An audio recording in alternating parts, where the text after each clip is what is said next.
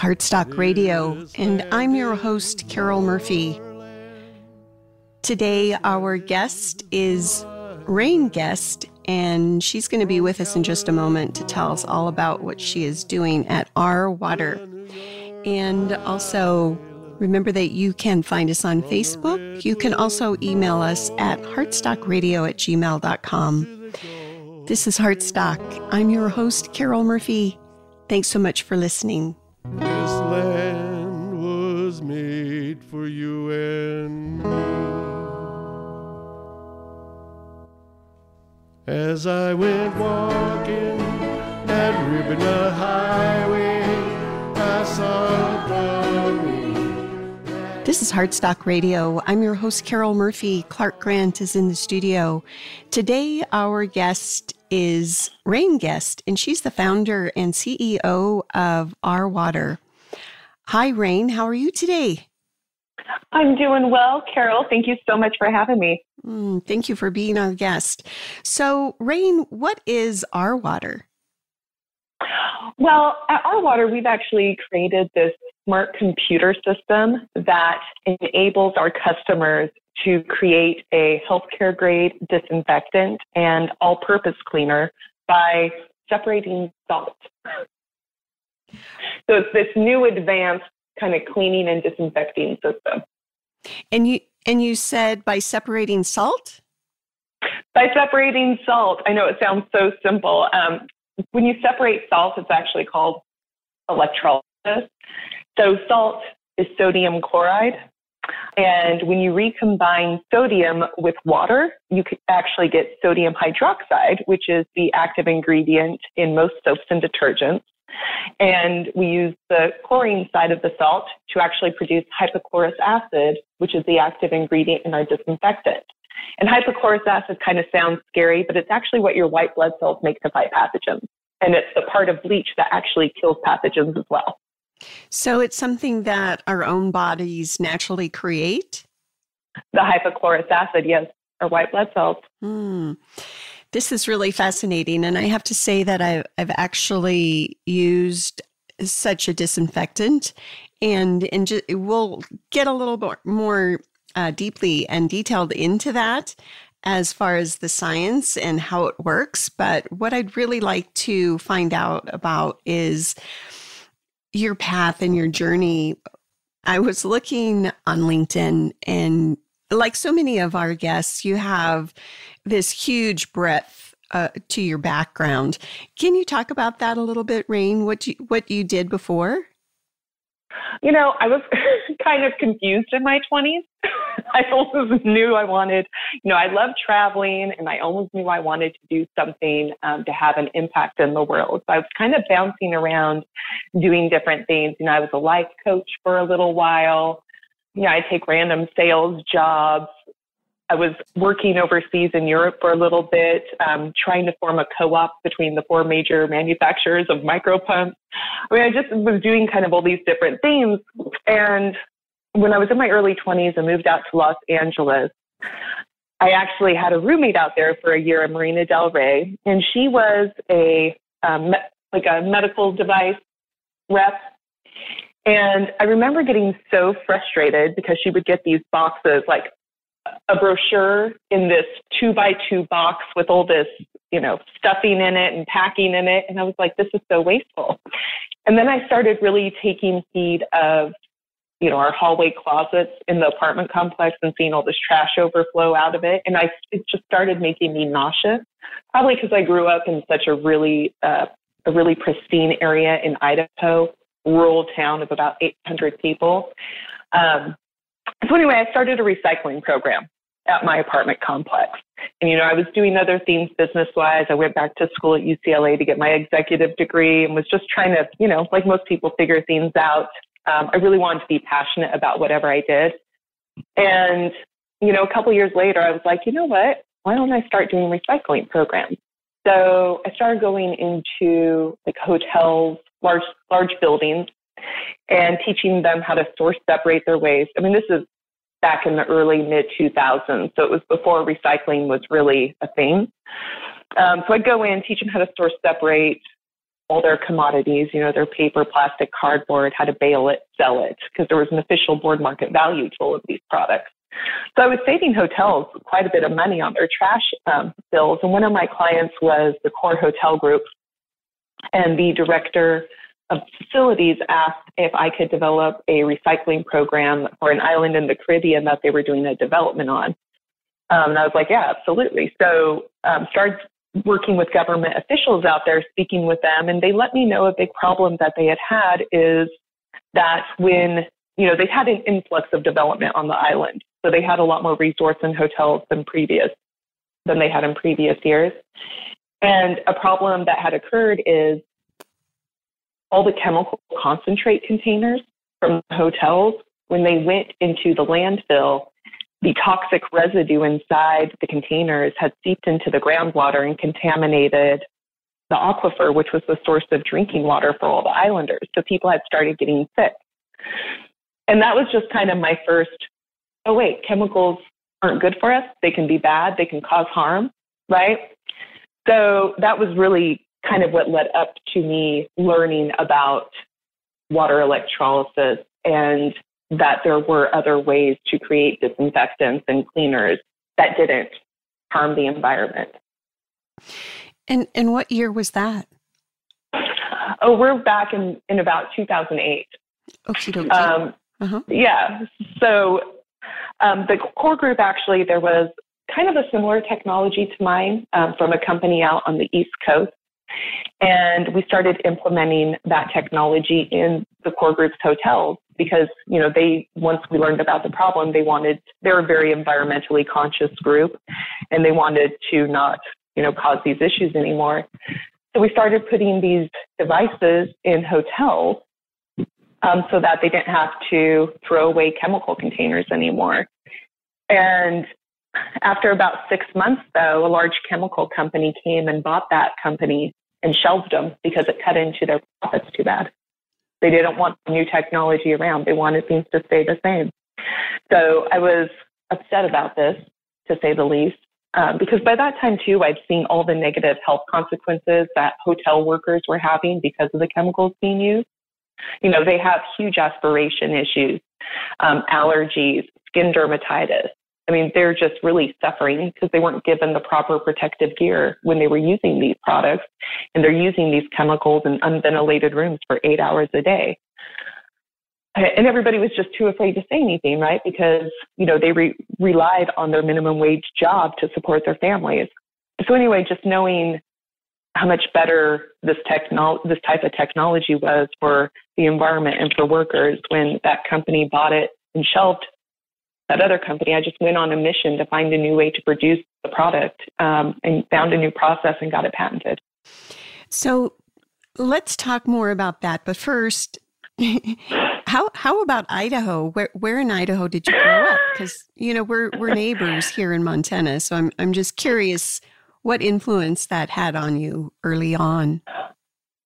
Oh well, I grew up in a small town uh, called Cascade, Idaho, which is near McCall. You're familiar with that? Yes. Mm-hmm.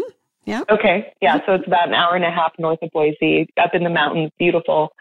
Um, I would say so. My parents obviously had a huge influence on me because they were very resourceful, but very aware of the fact that what we did affected our surroundings.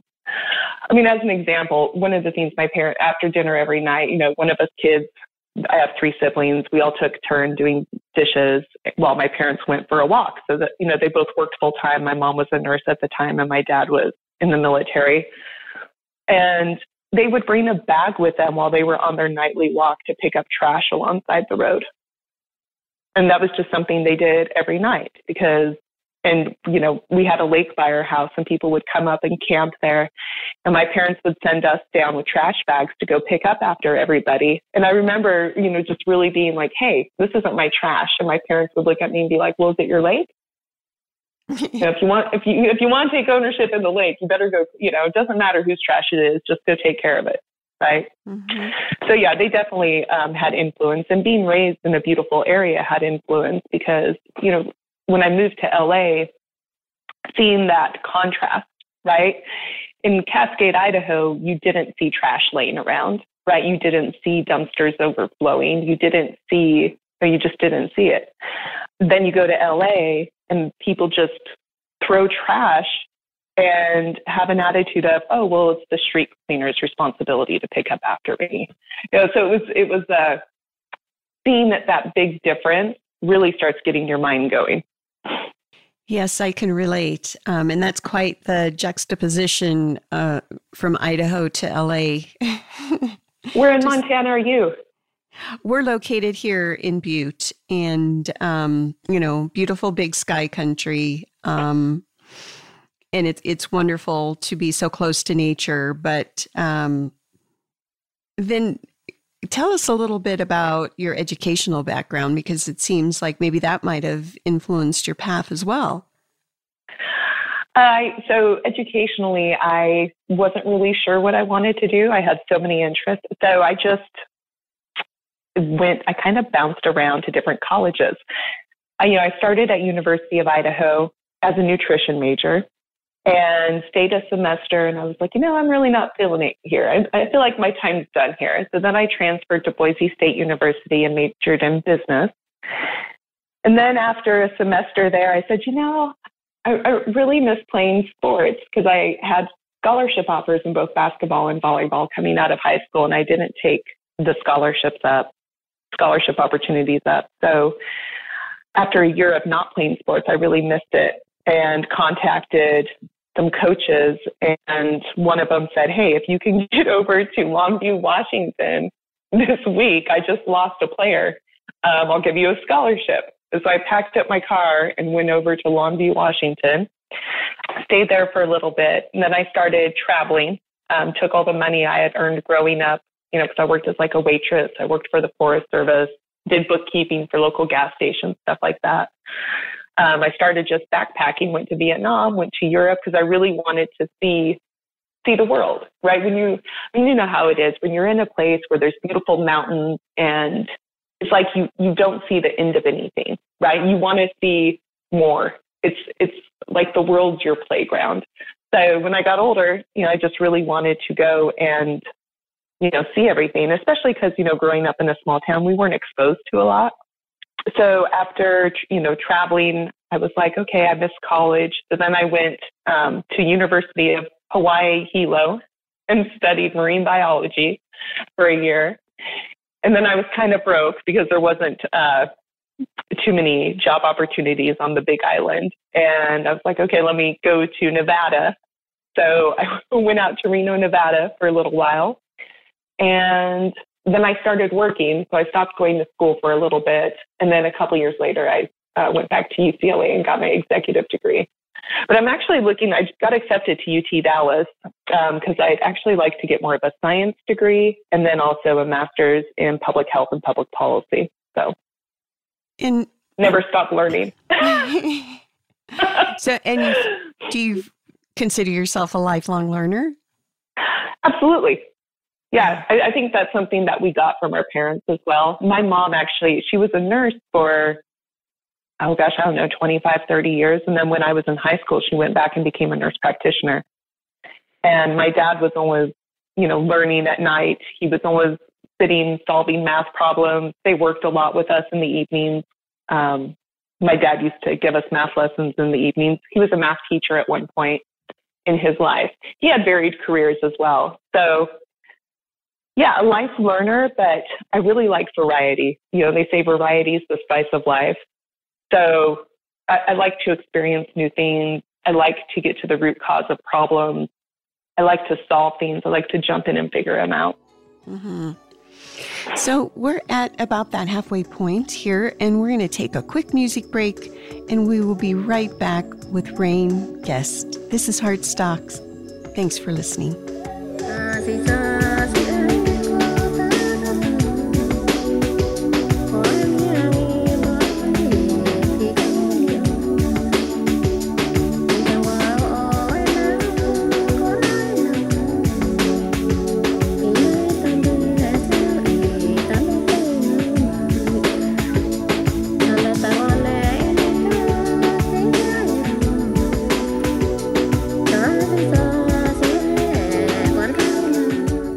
You're listening to Heartstock Radio. Thanks so much for tuning in. Today, our guest is Rain Guest. Hi again, Rain. How are you? Hi, Carol. Doing well. Excellent. So you're you're speaking with us now from Texas, and I'm just kind of curious how much COVID has influenced your company and uh, the trajectory. Well, it's been interesting. So when COVID first hit, right, everybody was just absolutely scrambling, but people were a little afraid to do business with us because we're the new kids on the block, right? We're not one of the big name chemical companies. So it has definitely helped us. But what I found is instead of people changing their base disinfectant, they just started adding more products on. So they kept their base disinfectant and cleaner and then added UV robots or um, added, you know, electrostatic sprayers, um, which was very frustrating because uh, we have a very short contact time on our disinfectant. Disinfectant uh, contact times can range anywhere from, you know, 30 seconds for COVID up to 10 minutes. Um, the vast majority of products on the EPA's recommended list N is 10 minutes. Um, and we kill COVID in 30 seconds, and we're healthcare grade in one minute. So, and we're non toxic and produced on site. So I was just thinking, wow, this is going to be, you know, a game changer for us. But people were really scared to make any change. So now what we're seeing though is people have kind of calmed down. Everybody's settled in a little bit. So they're looking more for the long term solution, uh, which is good because now we're having some, you know, very serious conversations with a lot of large organizations to, you know, get on board with them moving forward. So let's talk about the science of how it works. You take regular tap water and turn it into a disinfectant, is that right? Well, you can't just do regular tap water. So our computer system is mounted on a wall in like a janitor's closet, and it's hooked to a water line. Um, and the customer adds salt pellets to our computer system. Um, there's an electrical charge from the outlet, obviously, that goes into our device, and it causes you know, we have ion selective membranes and titanium coated electrodes inside. And when this electrical charge hits, it actually causes the salt, which is sodium chloride, to separate and go through these ion selective membranes into two separate chambers. Once it's in those two separate chambers, the active ions recombine with water. So on one side, you know, you have the sodium ions going through. And when the sodium ions recombine with water, you make sodium hydroxide. And then on the other side, with the chlorine ions recombined with water, you get the hypochlorous acid. So it's so it's not just adding. Oh, go ahead. No, go go ahead. I was just um, going to try and clarify some of that. Oh, please go for it. so essentially, you're taking the water and the salt, and you're creating a highly acidic liquid that then can be sprayed on surfaces. Well, we're creating two liquids. Mm-hmm. One of the liquids is made from the chloride ion from salt, and the other liquid is made from the ion. So there's actually two products, mm-hmm. which when people think, you know, you make you're making products from salt water, they automatically assume that there's going to be salt in the final product. But we're actually separating the salt the sodium chloride to make the two products. And those are combined in one, then just like a mechanical sprayer that you spray onto surfaces to disinfect them. Is that how it works? No. So they're actually made inside the device. The liquid products are made inside the device and stored in holding tanks. And then the customer goes to the device and they fill up spray bottles or auto scrubbers or carpet cleaning equipment, whatever, or mop buckets however they want to go take that product and deliver it and use it, um, they can. But the machine makes it and then it sits in the machine as liquid in two separate chambers. And Does that it's- make sense? It does. It does. And um, at first, it seems a little hocus pocus. but I really, and and I'm sure that's where some of the the fear for customers comes in. It's like, does this really It work? seems- it's just salt and yeah, water. it seems how too good to be true. Yeah. How It how can this seems kill a too good to be true. Yeah. Yeah. So let's talk a little bit more about that aspect of it. And it sounds like you have some pretty detailed studies showing the effects of this new compound in liquid that you're using as a disinfectant, how it interacts with contagions and pathogens. Can you talk more about that too, please? Yeah, so we got our testing done at uh, a EPA, FDA audited laboratory. Um, basically, you know, there's certain criteria for testing that the EPA requires for one step healthcare grade disinfection. Um, so we underwent that testing at the laboratory and we chose a very short contact, one minute for that testing. Um, you can, t- it can take up to 10 minutes and you can still pass um, the EPA's requirements. Uh, but we did our testing in one minute and we killed 100% of the pathogens tested in one minute, which is really good because the EPA only requires that you kill 98% in 10 minutes and you can still pass the test. What are all the So- pathogens that they test for? So they test the toughest gram negative and gram positive pathogens for healthcare grade disinfection because they figure that if you uh, are effective against those, then you'll be effective against the other bacteria hmm and viruses. Okay. So, but then for COVID testing, um, they required that you test specific uh, viruses. There's different types of viruses. There's enveloped, non-enveloped, small, large.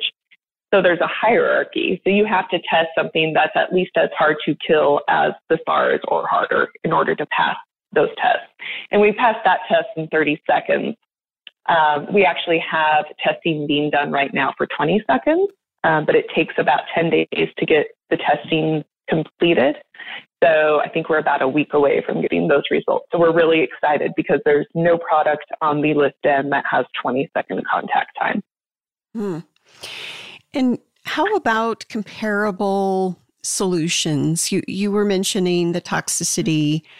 Do you have any data for us as far as how this compares to those other chemicals and just some of the toxicity issues with those other chemicals? How toxic are they? Well, it depends on what chemical you're using, right? I mean, there's so many. I think even on the list and there's 600 disinfectants. So one of the nice things about hypochlorous acid is your body recognizes it, right? So it, it doesn't hurt people. It doesn't hurt their skin at certain levels, right? At 200 parts per million, which is where we produce ours at, um, it doesn't cause any damage. I mean, you can spray it in your eyes and your mouth and it's not going to hurt you. Um, we actually, you know, use it for personal wound care. so it works really, you know, it works really well. The problem with a lot of uh, disinfectants is it's not just the active ingredient you're getting in them. You know, they add other chemicals for color. And then when you add other chemicals for color, you have to add more chemicals so that that color disperses evenly. And when you start adding a bunch of chemicals together, you have to really up the active ingredient for it to be effective as well. So pretty soon when you start adding, you know, these chemicals for color, for suds, for fragrance, you know, for all these things that are unnecessary, you end up creating this slew of chemical that just really does more harm than good. So, I mean, you, we'd have to take on a case by case scenario the product. You know, one of the schools we just went into, they were using a product that literally on the label in the ready to use form, not even the concentrate, but in the ready to use form, it causes moderate eye damage or moderate eye irritation and um, is harmful if absorbed in the skin. Now, these are the products that we're spraying on kids' desks, right? These are the products that they're laying their arms on. You know, it's it's unbelievable to me that it, it's really even legal for us to use these products. I mean, in nursing homes, they use products that attack your liver and organs, other organs. I mean, it says it right on the label, and it blows my mind that that it would even be allowed. And all of this eventually is ending up in our water systems, right? Um, as things well, it's are- ending up in our water systems, but it's in, it's also getting it's getting in our bodies. You know, if we're Right. breathing these fragrances of these mists, if we're touching our skin, the surfaces that have these residues on it, you know, our body has to process that. yes. hmm So So yes, it's uh, you know, the less chemicals you can use to get the job done, the better off you are. definitely, right? And that's that's kind of what we stand for. We're like, hey, we're going to give you the ability to produce non-toxic products that are extremely effective on site. You don't have to worry about supply chain shortages. You don't have to worry about hazardous waste. You don't have to worry about the people in your building, you know, being harmed by them. It's an advancement in technology that goes beyond what's previously been done for the last, you know, five decades. how have you been funded? So slowly but surely, you know, in the beginning, I was doing consulting work, you know, to make money for prototype uh, parts. Um, you know, my brother came on board. He's a phenomenal engineer, so he was building prototypes out of his garage. Then, um, as you know, time went on, you know, like we had a doctor that gave us a twenty-five thousand dollar bridge loan, um, an angel investor out of Santa Barbara that you know, ended up giving us a couple hundred thousand. Uh, oil and gas family from West Texas that came in for, you know, for a chunk of money. So it's just been kind of little bits and pieces here and there.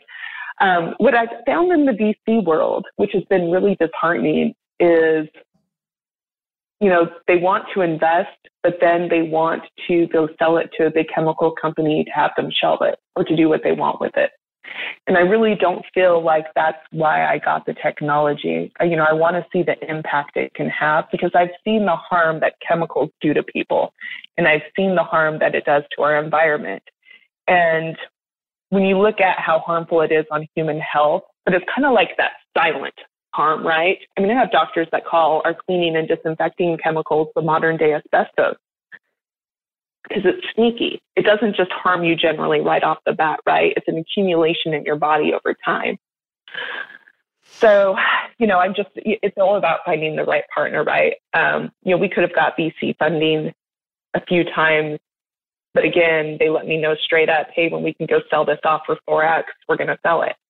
And I just didn't approve of that. Didn't feel right in my soul. Yeah. And and how did you overcome those hesitancies from your customers? And let's talk about your customer a little bit too. Who are they? Yeah, and you know, it's you know, we're in hospitals, we're in schools, we're getting started with airports. Um, I've got partners now in Brazil. Um, you know, we just you know, car dealerships, restaurants, you know, pretty much, you know, any larger facility. Um, and we got over the challenges, I guess, because there were people, there were trailblazers within the organizations that wanted to see change. You know, they wanted to see something that was more environmentally friendly. Um, they took the time to look at our lab reports to see how quickly our product killed pathogens. So, you know, like the city of Austin, they're one of our they're one of our customers. They had an initiative. Um, they have an initiative at the city to be zero waste by 2040. Well, we fit in with that initiative because you know by using our product, they don't have to throw any waste in the landfill. And what really sold them though, because you know you can't see the disinfectant kill germs, right? You can tell that an area smells clean because bacteria causes odor. So if you eliminate the bacteria, a place just smells fresh, right? But it was really the all purpose cleaner that got us in with a lot of organizations to start pre COVID because people loved how well it worked on grout and carpet stains. Hmm. So that was the big selling point. Yeah. We've got about a, a half a minute left here, and I'm hoping you can let people know how they can find you. Best way to find me is to take a look. We have a website. It's www.r-water.com. Um, go on there, take a look, email us, ask any questions you may have. You know, we really do like to hear from people. So that would be a, an excellent resource for people. Thank you so much for sharing your story and the work that you're doing. Being in the, the healthcare industry myself, I have a huge appreciation for what you're accomplishing. Well, one of the most gratifying parts of this last year has been getting emails from nurses that thank us for having our product in their facility and they let us know how much safer they feel with it. So, and thank you as well for all the work you do. And this is Heartstock. We'll be back next week. See you then. Peace.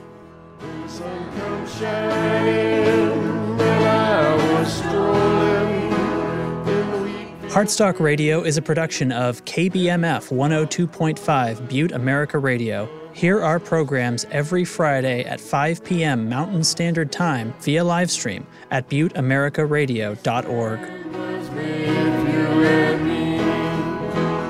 As I went walking, I saw a sign there, and on the sign. is passing, but only.